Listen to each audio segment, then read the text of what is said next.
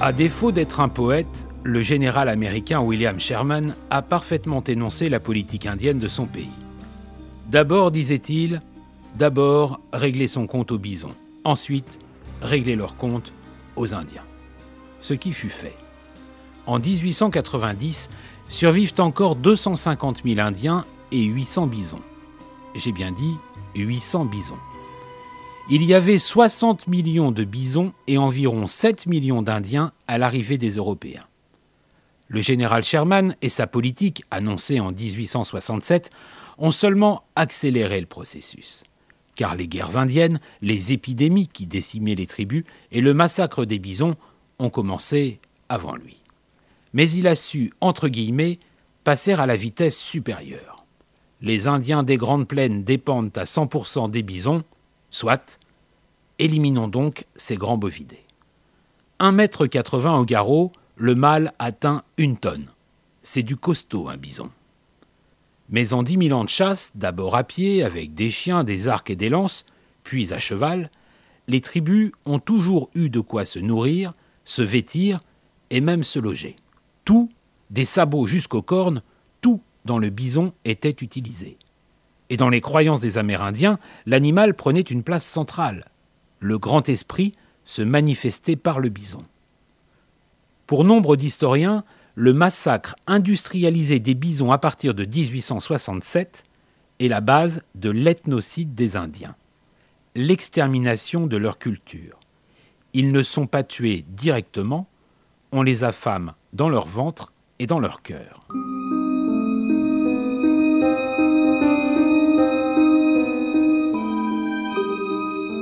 Boîte noire. Avec Melchior Testu et Viviane Lee. De 1870 à 1875, 12 millions et demi de bisons sont tués rien que pour leur peau. Le gouvernement fédéral offre des primes.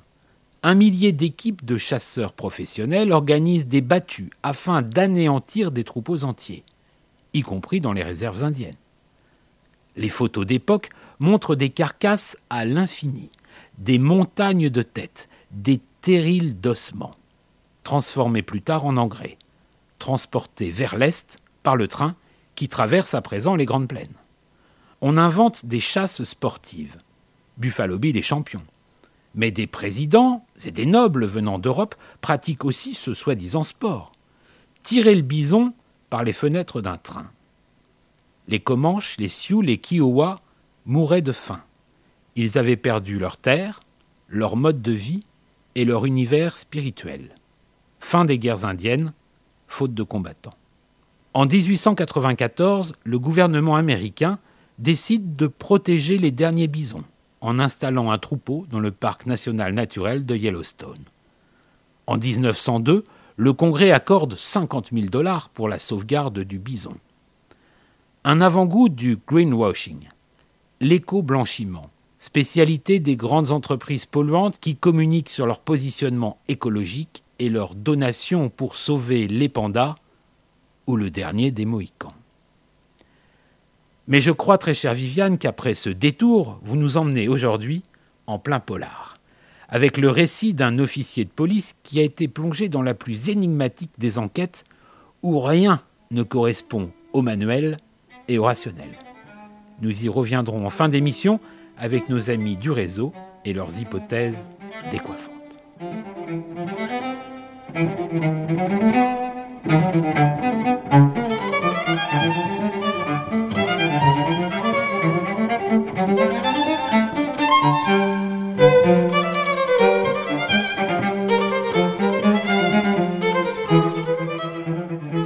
Madame, Monsieur, vous ne trouverez aucune trace de cette affaire dans les archives de la police ou de la justice.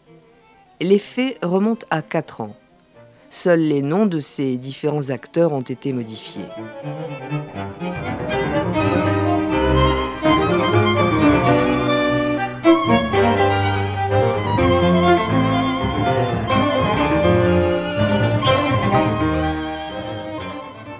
Le 30 août, en milieu d'après-midi, nous avons reçu un appel. Un homme nous signalait la découverte d'un corps dans la banlieue de X. Il s'agissait de celui d'une jeune fille. L'homme était visiblement en état de choc. Nous lui avons demandé de décliner son identité et de nous communiquer son numéro de portable, l'adresse où il se trouvait. Nous lui avons également recommandé de rester sur place et de ne toucher à rien. Ensuite, nous avons prévenu le patron, le proc, le légiste d'astreinte, nous étions un samedi, et les collègues de la technique. Puis, nous nous sommes rendus sur les lieux indiqués par le témoin. C'était un pavillon abandonné dans un quartier des années 60. Nous avons contourné la maison. À l'arrière, un portillon dégondé donnait sur une friche, probablement un ancien pré, envahi par des ronces, des orties, des herbes assez hautes où les gars de la technique se sont avancés en file indienne, prenant déjà des photos, effectuant leurs prélèvements. Moi, je fermais la marche juste derrière Gruber, mon officier supérieur. Nous avons marché jusqu'au Saule. Ceci dominait une petite rivière. Berge vaseuse, encombrée d'ordures. En face, d'autres arbres. Au-delà, une route assez passante et une zone commerciale dont on apercevait les parkings. Les gars de la technique étaient en train de dérouler leur ruban jaune. Le témoin nous a salués et il a dit C'est là, juste en bas. Je n'ai rien touché, promis. La victime reposait sur le ventre. Elle était mince, petite et entièrement nue. Ses jambes étaient immergées dans l'eau. Des algues d'un vert vif s'étaient prises dans ses pieds. Il y en avait également dans ses cheveux, longs, d'un blond presque blanc. Sa peau, livide, avait à l'ombre des nuances verdâtres. Il flottait sur cette scène une odeur de vase, de pourriture. J'ai tourné la tête vers le témoin. Il y avait des traces de vomissure sur son t-shirt et sur son jean. Voilà pour les faits, le premier acte. Voilà comment nous avons trouvé Lucas Lovinsky, 39 ans, cet après-midi-là au bord de cette rivière dégueulasse. Jimmy, won't you please come home? Where the grass is green and the buffaloes roam? Come see Jimmy, your Uncle Jim, and your Auntie Jim, and your cousin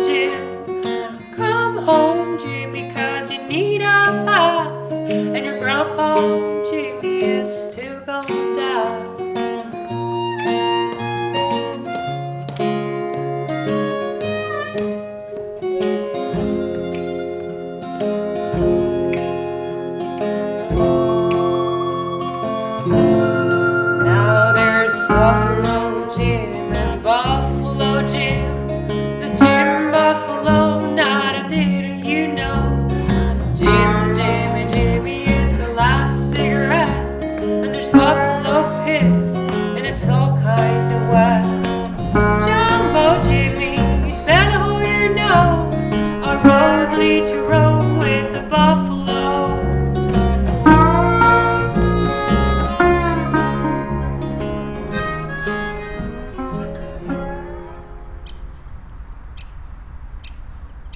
Quand je repense à cette scène, je suis abattu et je comprends Goldoni, le légiste.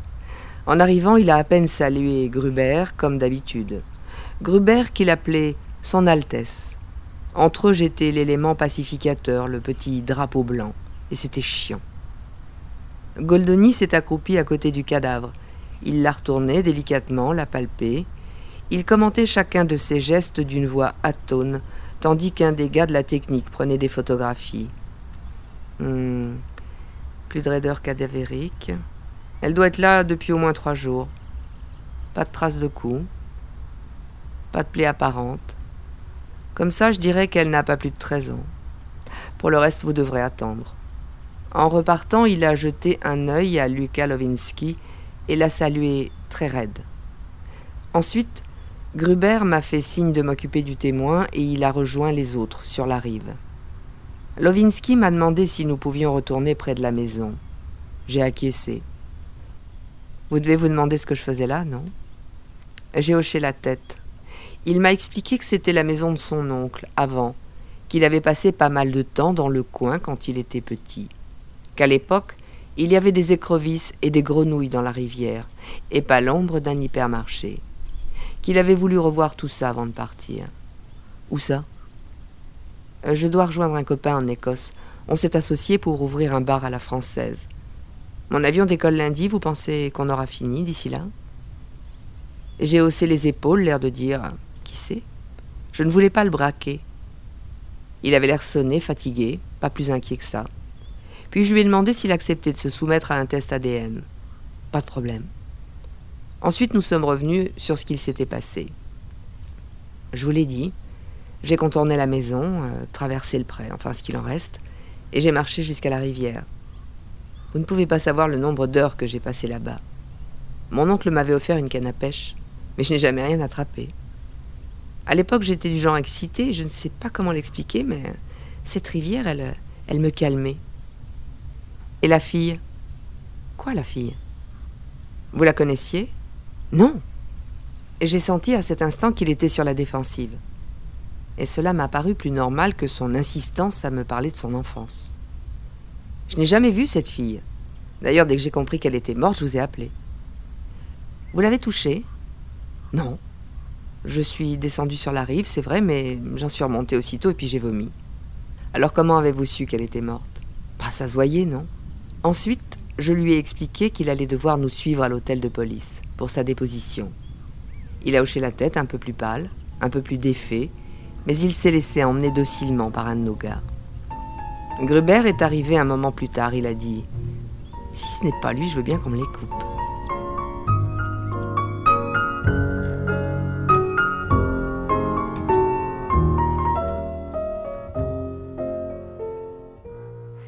Quand Gruber est rentré plus tard dans la salle d'audition, il avait l'air content. Cela faisait déjà une heure que je cuisinais Lovinsky en douceur. Une heure qu'il me baladait avec ses histoires de canne à pêche et de libellules. Ces libellules qui voletaient autour de lui pendant que la rivière le berçait, l'endormait, gentiment. Moi aussi j'avais envie de dormir maintenant. Mais Gruber m'a réveillé en lançant alors, Lovinsky, vous nous aviez caché que vous aviez un casier C'est pas bien ça J'avais 15 ans, inspecteur. Oui, mais vous avez été reconnu coupable de vol aggravé et apparemment ça vous a pas calmé. Quatre mois avec sursis, deux ans plus tard, pour une histoire de cannabis, je ne dilais pas. C'est vrai. Ensuite, il y a eu un silence. Gruber a commencé à se curer les ongles, ce qui signifiait qu'il avait encore quelque chose en réserve. Il a repris. Au fait, je voulais vous dire, nos gars n'ont retrouvé que vos empreintes sur place. Apparemment, vous êtes le seul Gus à vous être baladé dans le secteur depuis un bon moment. Vous êtes sûr que vous ne la connaissiez pas, cette fille? Le regard de Lovinsky allait de Gruber à moi. Il était inquiet, nerveux. Deux fois encore, il nous a resservi son histoire, nous a parlé des libellules, ne faisant jamais varier sa version des faits, nous implorant de le croire. Moi, je pensais que seul Goldoni ferait pencher la balance dans un sens ou dans l'autre. Qu'est-ce qu'il faisait d'ailleurs? Nous aurions déjà dû avoir des nouvelles. J'imagine que Gruber devait remuer les mêmes pensées car il a proposé un café à Lovinsky. Nous sommes sortis, laissant Lovinsky avec un agent. Tu veux que je te dise ce que je pense de cette histoire de papillon? Des libellules, patron. Si tu veux. De toute façon, c'est des conneries. Il devait surtout surlutter au bord de l'eau, ouais. La gamine, il a dû la croiser dans le quartier, lui faire son affaire il y a deux, trois jours et. Ça ne tient pas, chef. Il était chez ses parents. C'est à 300 bornes. Il n'est revenu que ce matin. Ouais, ça, ça reste à prouver.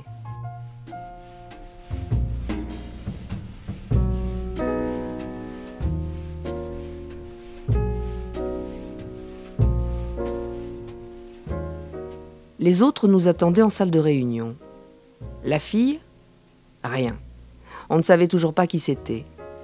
L'enquête de voisinage, personne ne l'avait reconnue sur les photos. Rien non plus dans les fichiers, aucun signalement qui ne lui correspondait. Lovinsky, il avait rendu les clés de son appartement une semaine plus tôt. Ses parents, ils confirmaient la version de leur fils. Et plusieurs personnes pouvaient attester de sa présence sur place. Le copain, à Glasgow, il l'attendait bien. Le procureur avait déjà téléphoné deux fois. Il s'impatientait, comme nous.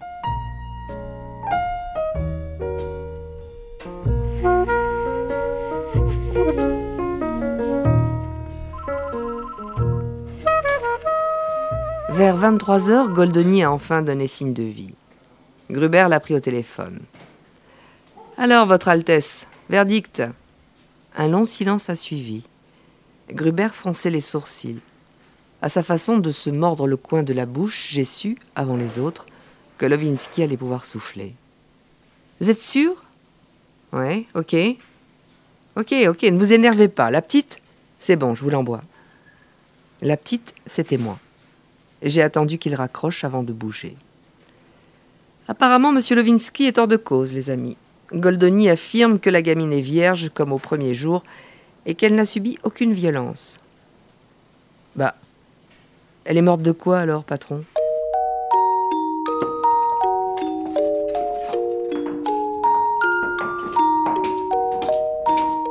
Notre mystérieuse demoiselle est morte empoisonnée, ma chère. Et? Ça ne vous étonne pas? Si, un peu, enfin, j'en sais rien, Goldoni. Quel genre de poison? Alors là, ma belle, vous allez avoir l'embarras du choix. Nous étions en salle d'autopsie. Un drap couvrait le corps. Il m'a entraîné vers son bureau, s'est assis et m'a regardé par-dessus ses lunettes, l'œil pétillant, son menton reposant sur ses mains. Je détestais quand il faisait ça. Et il le savait. C'est bon, Goldani, j'ai pas que ça à faire. Eh bien, c'est comme si cette gamine avait passé son existence à patauger dans cette rivière et en boire l'eau. Son corps est bourré de pesticides, d'herbicides, shootés à tous les métaux lourds que vous pouvez imaginer. Mercure, plomb, nickel, et j'en passe. Sans oublier quelques soupçons d'arsenic et de polychlorobiphényl. Des PCB Bravo, ma chère. Mais vous savez ce qui m'étonne le plus? Dites toujours? Eh bien, c'est que malgré toutes ces saloperies, je n'ai trouvé aucune tumeur. Pas le moindre début de néoplasme. Je vous montre? C'est vraiment utile? Ah, utile, non, mais instructif, oui.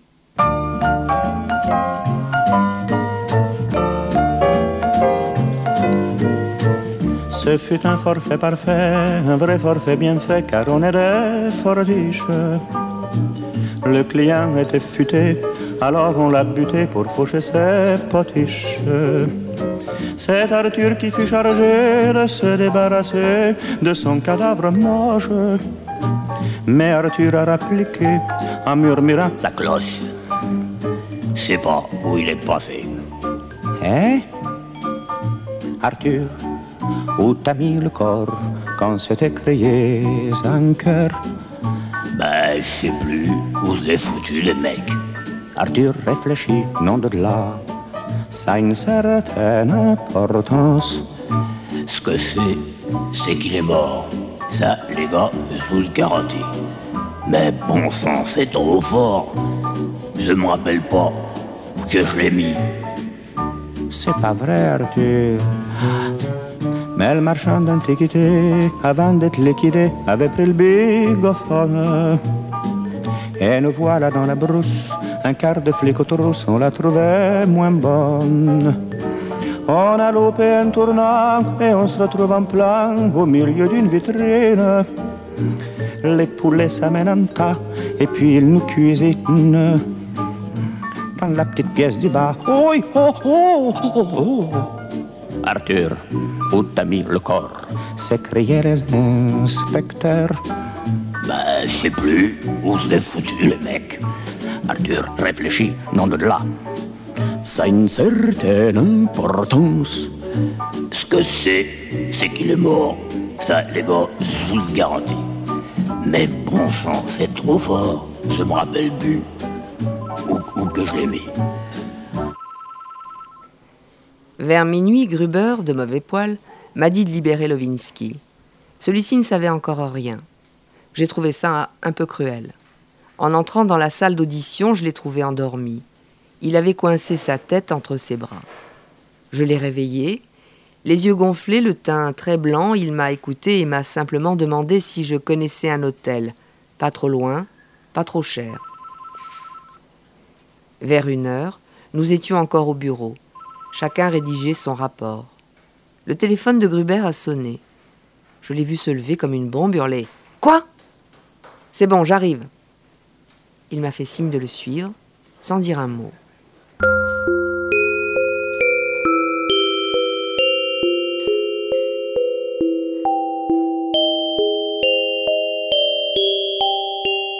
C'est comme ça que nous nous sommes à nouveau retrouvés chez Goldoni. Là-bas, c'était l'effervescence. Des gars couraient partout et Goldoni n'arrêtait pas de répéter C'est pas possible, c'est impossible, je comprends pas. Quoi? Le cadavre a disparu. Comment ça a disparu? Un détail me tracassait tout à l'heure, alors j'ai voulu aller vérifier. Quand j'ai ouvert son casier, euh, il n'y avait plus de corps. Il s'est évanoui, envolé. Quelqu'un l'a peut-être mis ailleurs. Non, non, il faut passer devant mon bureau pour sortir un corps. Gabriel m'assure qu'il a fait comme d'habitude et c'est un homme de confiance. Quant à moi, je n'ai pas bougé, sauf au moment d'aller ouvrir le casier. Et il y avait juste une libellule sous le drap. Tenez, je vous l'ai mise de côté. J'ai frissonné sans savoir pourquoi, aussi incrédule et perdu que les autres. Ensuite, les choses sont allées assez vite. Vers 10 heures ce dimanche matin-là, nous avons appris le décès de Lucas Lovinski. Crise cardiaque, selon un des collègues de Goldoni. Apparemment, Lovinski avait des problèmes de cœur. Il était mort entre minuit et une heure du matin. En fin d'après-midi, tous ceux qui avaient participé à cette enquête ont été convoqués en préfecture. Il y avait là le proc, le patron de la police départementale et même un gars du ministère. Après nous avoir tous écoutés, le type du ministère nous a conseillé de passer au broyeur nos rapports et d'incinérer tous les prélèvements que nous avions eu à faire dans le cadre de cette enquête. Inexistante, puisqu'il n'y avait pas de cadavre, hormis celui d'un homme mort, de mort naturelle, dans un hôtel du centre-ville.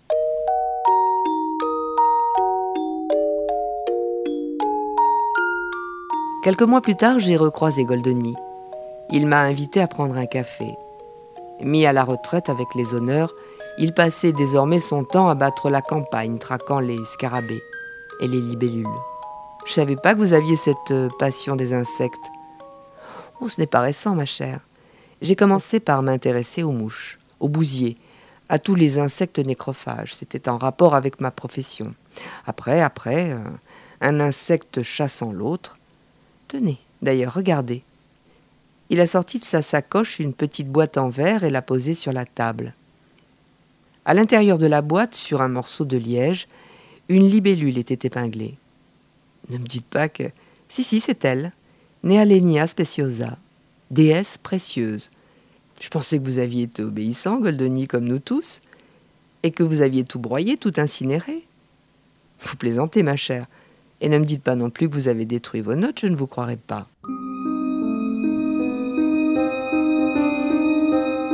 J'ai assisté à l'enterrement de Lucas Lovinski, anonymement. Ensuite, et pendant quelque temps, Gruber s'est inquiété.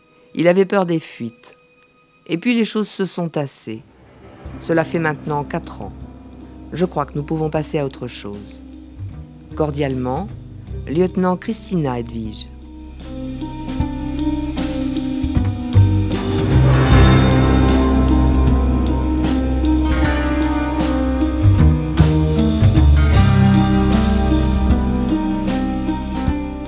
Boîte noire, avec Melchior Testu et Viviane Lee.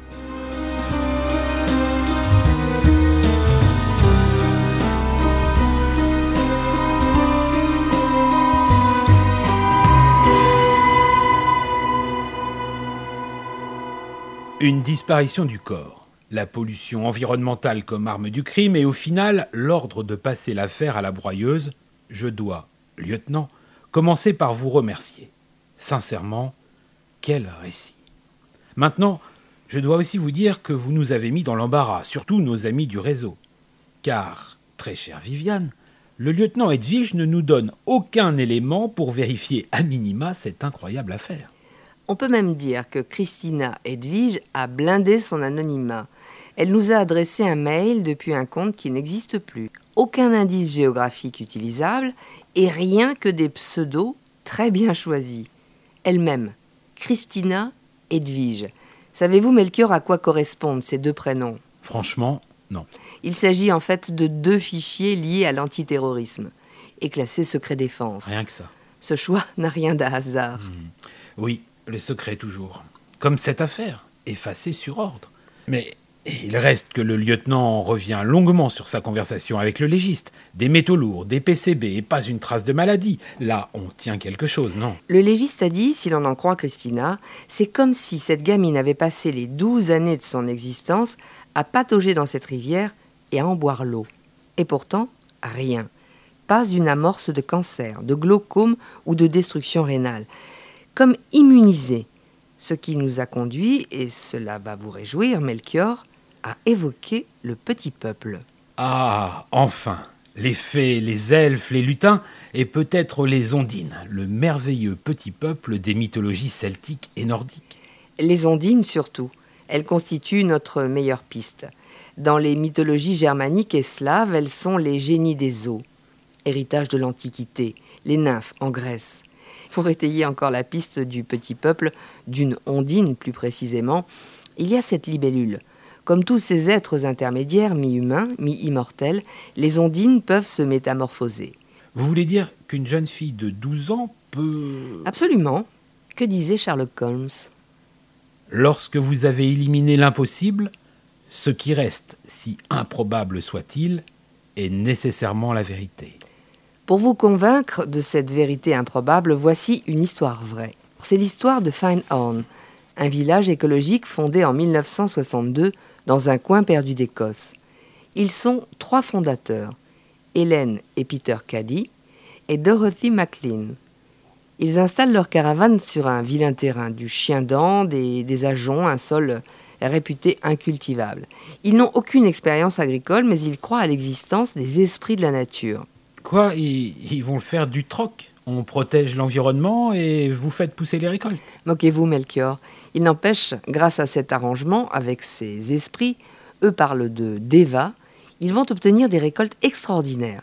Même Paris Match vient les photographier avec leur production de choux géants, des choux de 20 kilos. Ah, Aujourd'hui, Finehorn compte 400 habitants. Mot d'ordre, se sentir relié à la biosphère. bon. Vous nous dites, Finehorn est la preuve que les Devas, synonyme du petit peuple, existent. La preuve que l'on peut se lier avec eux. Donc, inversement, on pourrait aussi tuer un Deva ou une ondine en polluant son territoire. Vous avez parlé de lien, Melchior, et c'est le dernier point important dans le témoignage de Christina. Vous souvenez-vous de Levinsky, celui qui découvre le corps sur le terrain de son oncle, celui qui venait jouer enfant au bord de la rivière? Oui, oui, il y a passé des heures et des heures, la rivière l'endormait. et les libellules qui volaient autour de lui. Oui, je crois qu'il a créé un lien, ou que Londine a créé un lien avec lui, comme un Finehorn. Mais là, il n'est pas question de potager. Je crois qu'il était question d'amour, d'un lien si fort qu'aucun ne pouvait survivre si l'autre quittait ce monde. Lovinsky décède d'ailleurs quelques heures après avoir retrouvé le corps de Londine. Une vérité improbable, Melchior. Mais nous avons éliminé tout le reste. Je terminerai par un détail. Je veux parler de cet ordre venu du ministère d'enterrer l'affaire. Et si ce n'était pas la première fois? Si d'autres cadavres jugés stupéfiants, extraordinaires, par un légiste, avaient déjà été découverts, avant de disparaître. Certes, ce n'est qu'un doute, mais cela expliquerait pourquoi, sur ordre, on ne va pas chercher plus loin. On efface tout, on applique la procédure comme de la routine.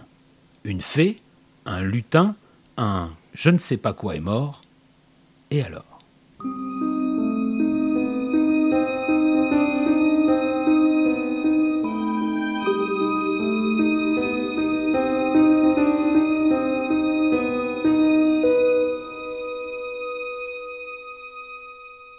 Merci, chère Viviane, d'avoir fait vivre le témoignage de cet officier de police si discret, par nécessité.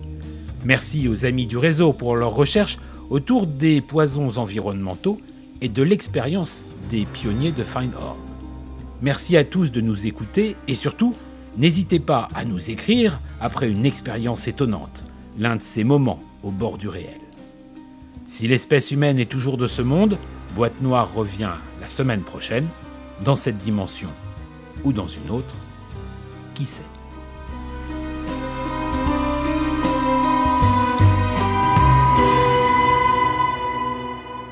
C'était Boîte Noire, une émission proposée et réalisée par Marie-Françoise Gaucher avec les voix de Melchior Testu et Viviane Lee.